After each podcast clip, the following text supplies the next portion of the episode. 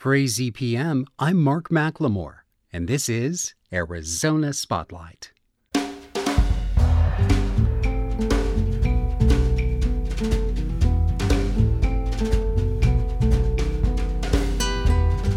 Coming up, learn about the complex personal themes behind Stories from Home by choreographer Yvonne Montoya. How the nonprofit Iskashitaa Network is helping refugees and making healthy food available in our community. Eri, a young man who immigrated from the Republic of the Congo seven years ago, reads an essay about peace. Plus, Stories That Soar returns, and a fifth grader named Felicity shares wisdom about creating your own peaceful place. Those stories are next on Arizona Spotlight.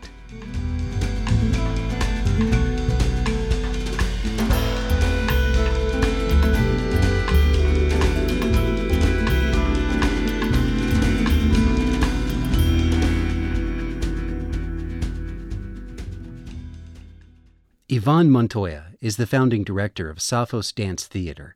Next week will be the debut public performance of Stories from Home, a group of dances that Montoya created to tell some very complex stories about her family and her home state of New Mexico.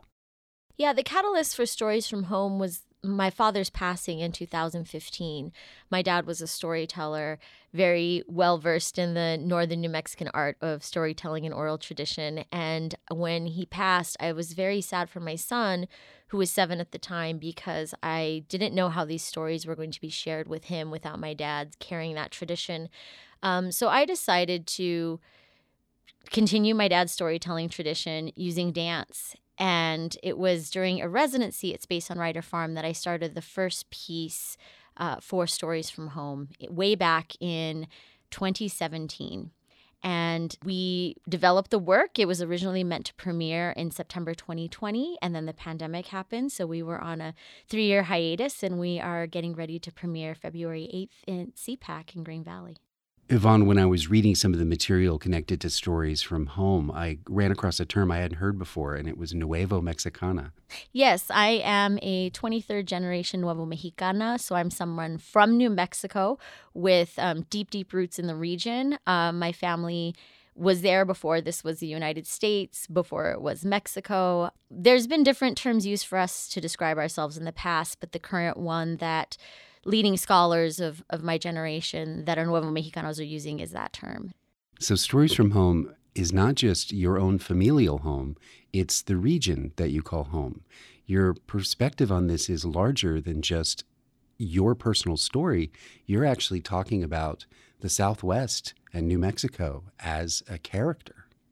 Yes, I think for me, the histories, the stories, the aesthetics of the Southwest region aren't really seen in concert dance spaces and also in a lot of spaces outside of the Southwest. And so I really wanted to bring these stories to life, embody these stories, and share them.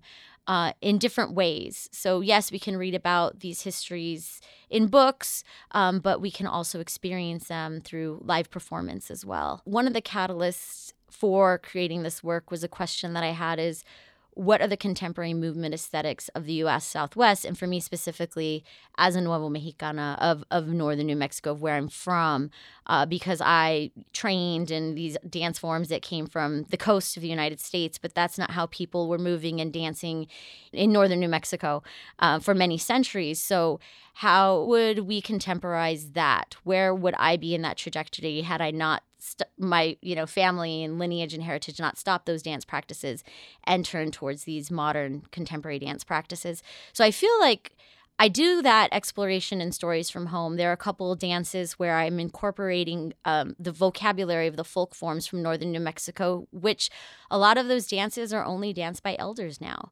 So there's been a revival. There's some groups of people that are trying to keep those dances alive, but those are also falling by the wayside. And that's a very interesting heritage because um, there's movement vocabularies and dances that came through from the Santa Fe Trail, but also from Latin America because of New Mexico's history um, and everything that's happened.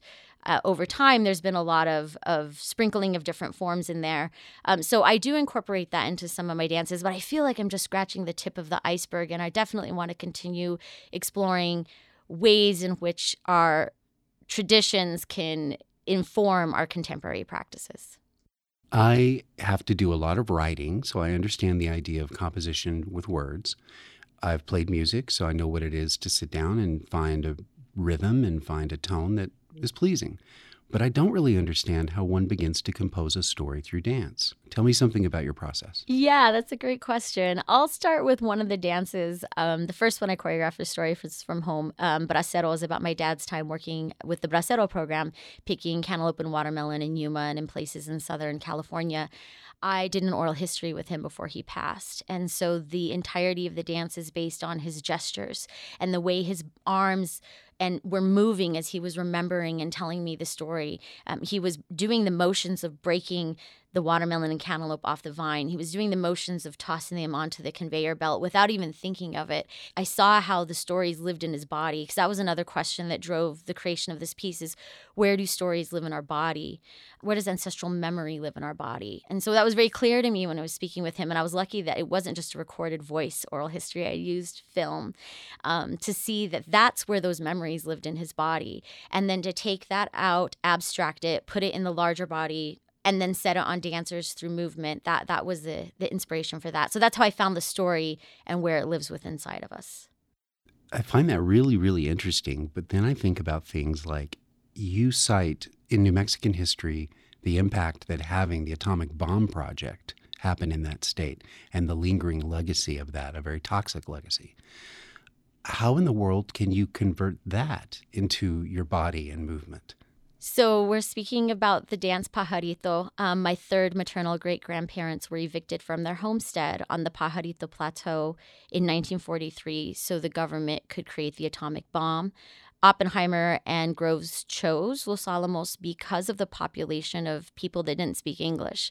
Uh, my ancestors at that time, even though it was the United States, New Mexico was a state, the state constitution was done in um, it's bilingually, so schools were still being run in Spanish, and there was a large Tewa and Spanish-speaking populations in the area. So it was strategically chosen because they knew they could tap in to the labor force. And then, of course, if my great great grandparents were displaced from their home, they didn't have job, so they had to go work there. Three generations of my family worked at the lab after that, uh, ending with my father, who died in 2015 because of ex- his exposure to toxic radioactive nuclear chemicals and materials. The government paid for his terminal cancer treatment um, through the Energy Employees Occupational Illness Compensation Program Act. He was considered a Cold War patriot, but I trace that journey through the generations and how that project impacted the land, the water, the people, and my family. That one was tricky because I'm going back in time and telling a story of ancestors that aren't here. So I can't speak with them to ask what it was like. Uh, I had to do a lot of exploration in my own body. Where do these ancestral memories live in me? Do I have vestiges of any of that experience. I did research trips up to Los Alamos. I have a, a dear cousin, um, Dr. Myrriah Gomez, who is a leading researcher on this at the University of New Mexico. I spoke with her. We talked about um, the homesteading work that my ancestors did, where the cancers appeared in the body, uh, because it wasn't just my dad that passed away, but the generation prior, a lot of my great aunts and great uncles also died of stomach cancer, pancreatic cancer. My grandfather has cancer. So there's a lot of illness that came as a result of it that no one really speaks about. That's a little bit more palpable. There's more energy with that. There was more more anger um, to tap into in terms of that. What is something that you hope an audience member will take away from seeing stories from home? I hope that they leave with a better understanding of some of the stories of the Southwest. I by no means speak for everyone. I'm sharing my family stories. This is one of many in a cacophony of voices. Uh, two, I hope that they leave thinking about their own stories from home. What's their home? What's their legacy? Where are they from? What's their connection to land and place? What's their querencia? My guest was choreographer Yvonne Montoya, the founding director of Safos Dance Theater. The first production of Stories from Home is happening Wednesday, February 8th at 7 p.m.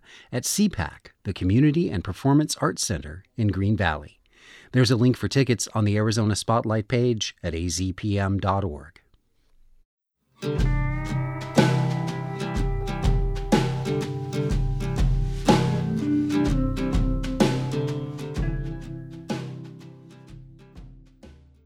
If you have fruit trees growing around your home or property, the Iskashitaa Refugee Network might be able to help you out. They can harvest the excess fruit, use it to make delicious jams and preserves, and reduce the amount of food waste in our community. They are also helping global refugees build new lives in the United States. Recently, the Iskashitaa Network was able to move into new offices and is currently hosting a special group of volunteers. We'll meet some of them next as Tony Paniagua begins a conversation with the founder and executive director of Iskashitaa, Dr. Barbara Eiswerth. During COVID, uh, the demand for our food escalated uh, with families struggling, and we added a lot of new participants to receiving our food, including um, Apache communities, Pascua Yaqui, Tohono O'odham. But it also um, hindered us because of lack of, of volunteers and we were just mounting a new strategy because we figured we couldn't harvest any harder or longer the way we were doing it. So now we have an online form that we um, helps us plan out the harvest well in advance. But still, last year the citrus season just about killed our our staff and our wonderful volunteers harvesting. So we applied with the AmeriCorps program for the National uh, Civilian Community Corps. I always want to say Conservation Corps because sustainability and conservation is very important to Iskashitaa, but so is community. So we um, applied for a, a grant through AmeriCorps for a traveling team to spend six weeks with us. And we have nine AmeriCorps members from nine different states, none of which had harvested any citrus before. And now they have ooh, probably 10, 15 varieties of citrus that they are familiar with and are picking a good 16 hours a week for us. Thank you. We have two of the National Civilian Community Corps participants. We'll begin with Diana Chukagian. Diana, where are you from and what have you thought so far about this experience? So, I'm from Pennsylvania. The experience of just being in Arizona alone is really cool because it's a completely different experience from Pennsylvania just as Barbara said, none of us have ever harvested citrus. This is our second project together as a team. We're very excited to be helping and meeting a new community of people, as well as learning some new skills that we never thought we'd be doing. And how old are you, and what do you hope to do next with your life? I'm 18, so I just graduated high school. Um, I wanted to do this before I went on further with my education, so this is giving me a better perspective of what I want to go to school for and kind of like zeroing in, in on that. So I'll probably go back to Pennsylvania and I want to go into something nonprofit for sure. The other group member is Lauren Isaac. What is your history with this group? I'm from Oregon. I started in AmeriCorps NCCC last year, actually. I was a core member and then loved it so much that I stayed on to be a team leader this year. It's been really cool. This is my first project here in Arizona, and I just really enjoy getting to work with the harvesting, um, working with food insecurity, because this was something totally different and new that Barbara definitely gave us a wonderful opportunity to join. Lauren, many people are probably not familiar with the National Civilian Community Corps. Can you give us more information about how it works? NCCC is a federal service program for young adults ages 18 to 26 currently. And it's awesome because we really get to travel around the country um, with a team. Ours is nine people this year. So pretty solid group. Um, and you get to work on all sorts of different projects. You have construction, disaster relief, helping promote food security, pretty much anything and anything everything that you can think of with nonprofits. So it really touches on a lot of people's lives. Diana, this region is very different from Pennsylvania. What have been some of your favorite experiences during your stay here in the desert of southern Arizona? um, I think the coolest thing about serving on a team is that because all nine of us are from different states, like we're all learning from each other just by living with each other. I come from like a really small town, so seeing how I share things in common with people who have lived across the country and I've never met before, how we differ and kind of growing from those experiences as well as being able to try new things. I never thought that I'd be able to drive a 15 passenger van or like build a wall or I never thought that I'd be picking grapefruits the size of my head. So this has just been really cool to be able to travel and have new experiences and meet new people, meet the refugees. It's been really cool to kind of immerse myself in a completely different community. Lauren, you live in Oregon and that's where you're from. How does this part of the country compare? It's definitely really nice. I'm used to a lot of rain, but it is nice to have sunshine pretty much every single day. Dr. Eiswerth, the founder of Iskashitaa Refugee Network, you obviously appreciate the help from Lauren and Diana and the rest of the team from National Civilian Community Corps. You say their work is vital, but it's not just about fun and exercise outdoors. So those are all wonderful um, attributes of the volunteer work that we have, but it's really important. We live in a desert, and uh, we've invested all these water, land, uh, um, uh, nutrient resources into our backyard bounty and for that to go to waste. It's understandable why a family can't use uh, 1,300 pounds of grapefruit every year or 2,368 lemons from one lemon tree in one year. Um, but it's also um, a great opportunity to meet the needs of the food insecure. One in four people in Pima County suffer from food insecurity. We take the fruit, we zest it, we juice it, um, we dehydrate, we just come up with all kinds of creations and this important opportunity for us to capture um, more efficiently and capture more fruit than we have in the past. Local assistance and participation is pivotal because many people have these citrus trees that are packed with fruit this time of year. What would you like to say to the community at large about this topic? One tree is is enough. um, people say, "Oh, I only have one grapefruit tree." That's plenty. We'll be recruiting harvesting volunteers again uh, February twentieth, the minute these these folks leave, um, because we will continue harvesting citrus until April, May, sometimes June. I think last year we did a citrus harvest in July, but we harvest all year round.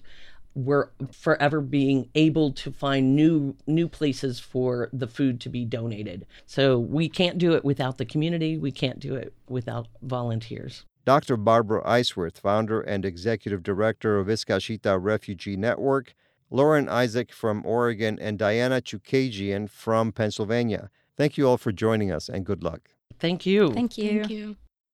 If you'd like to help or donate to the Iskashitaa Network, or if you have fruit for them to harvest, there's a link on the Spotlight page at azpm.org.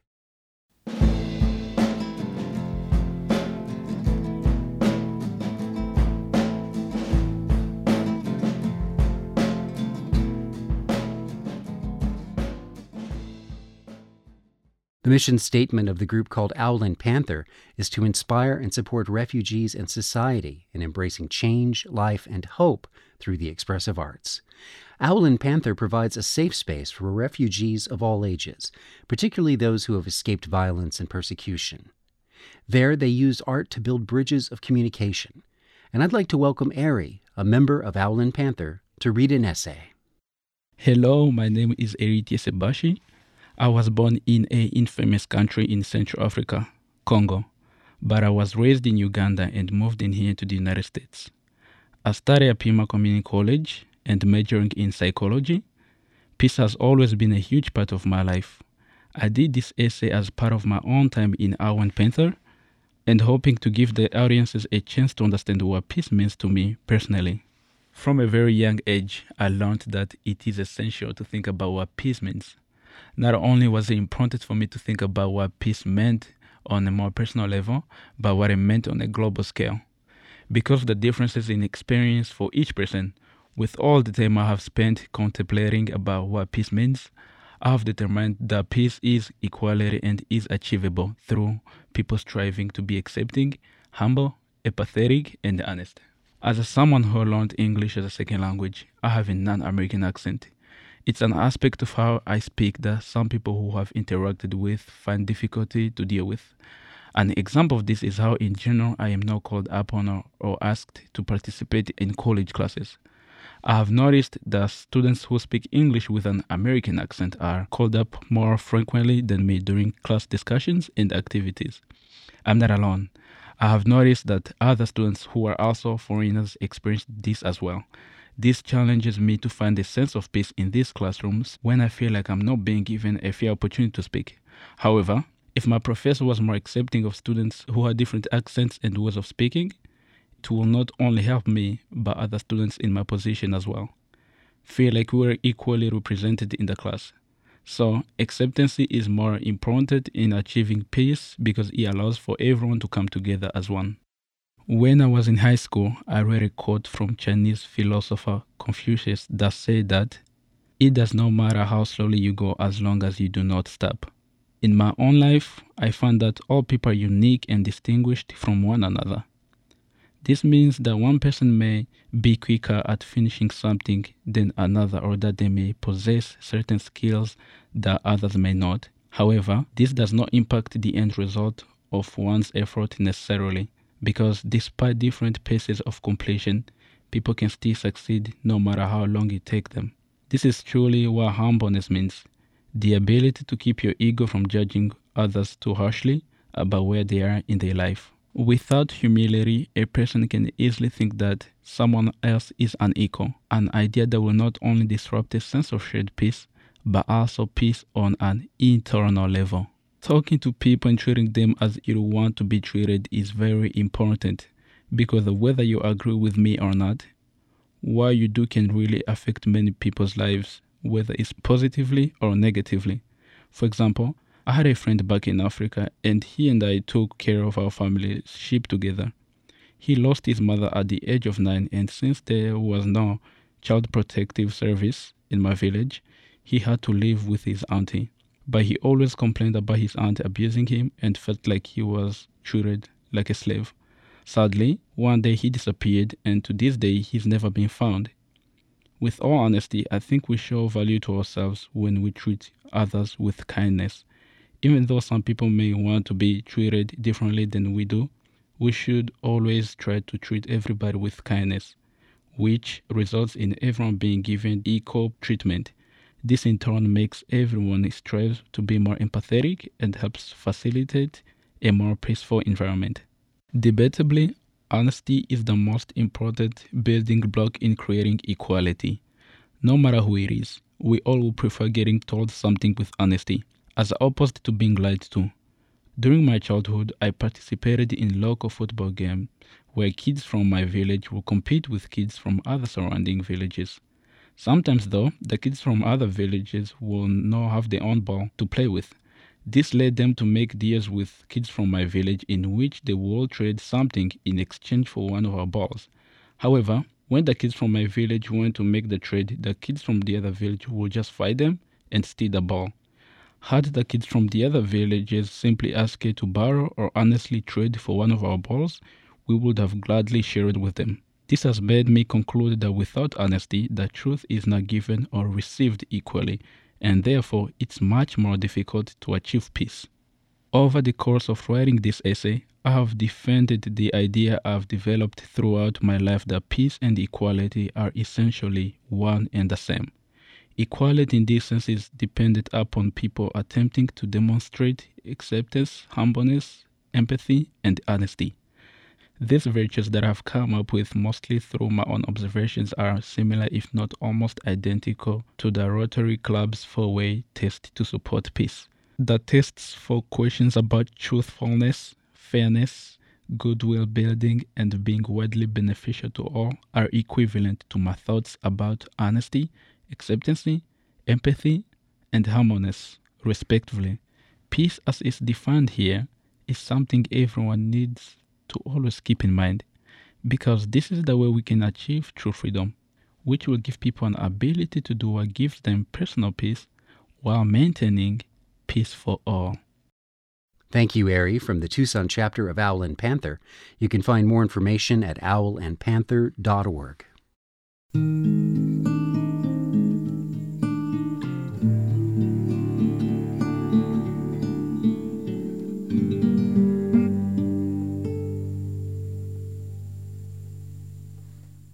The Tucson nonprofit Literacy Connects sponsors a group of performers and musicians called Stories That Soar. They help young writers realize the power and potential of bringing their stories to life for the stage, video, or radio. We're now presenting these stories on the first Thursday of every month here on Spotlight. Next, we'll hear some wisdom shared by Felicity, a fifth grader at Drexel Elementary in The Peaceful Place. It's narrated by Angela, a middle schooler from Literacy Connect's Youth Center program. A Peaceful Place.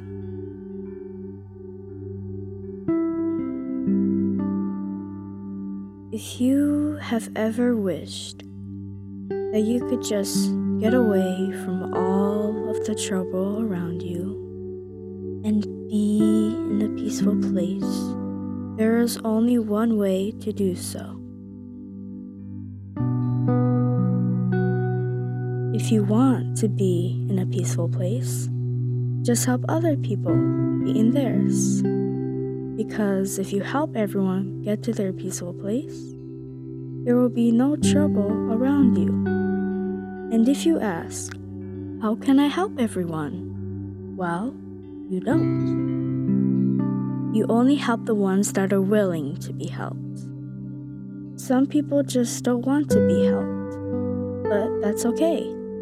Some people will just help themselves. Just try to be a friend and encourage them. Always be kind to someone in need.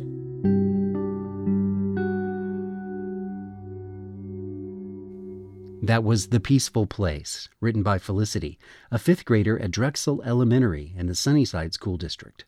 It was produced by the team at Stories That Soar. Aspiring student age writers can submit their stories to the Magic Box Story Portal now at literacyconnects.org. And listen for more stories that soar every month on Arizona Spotlight.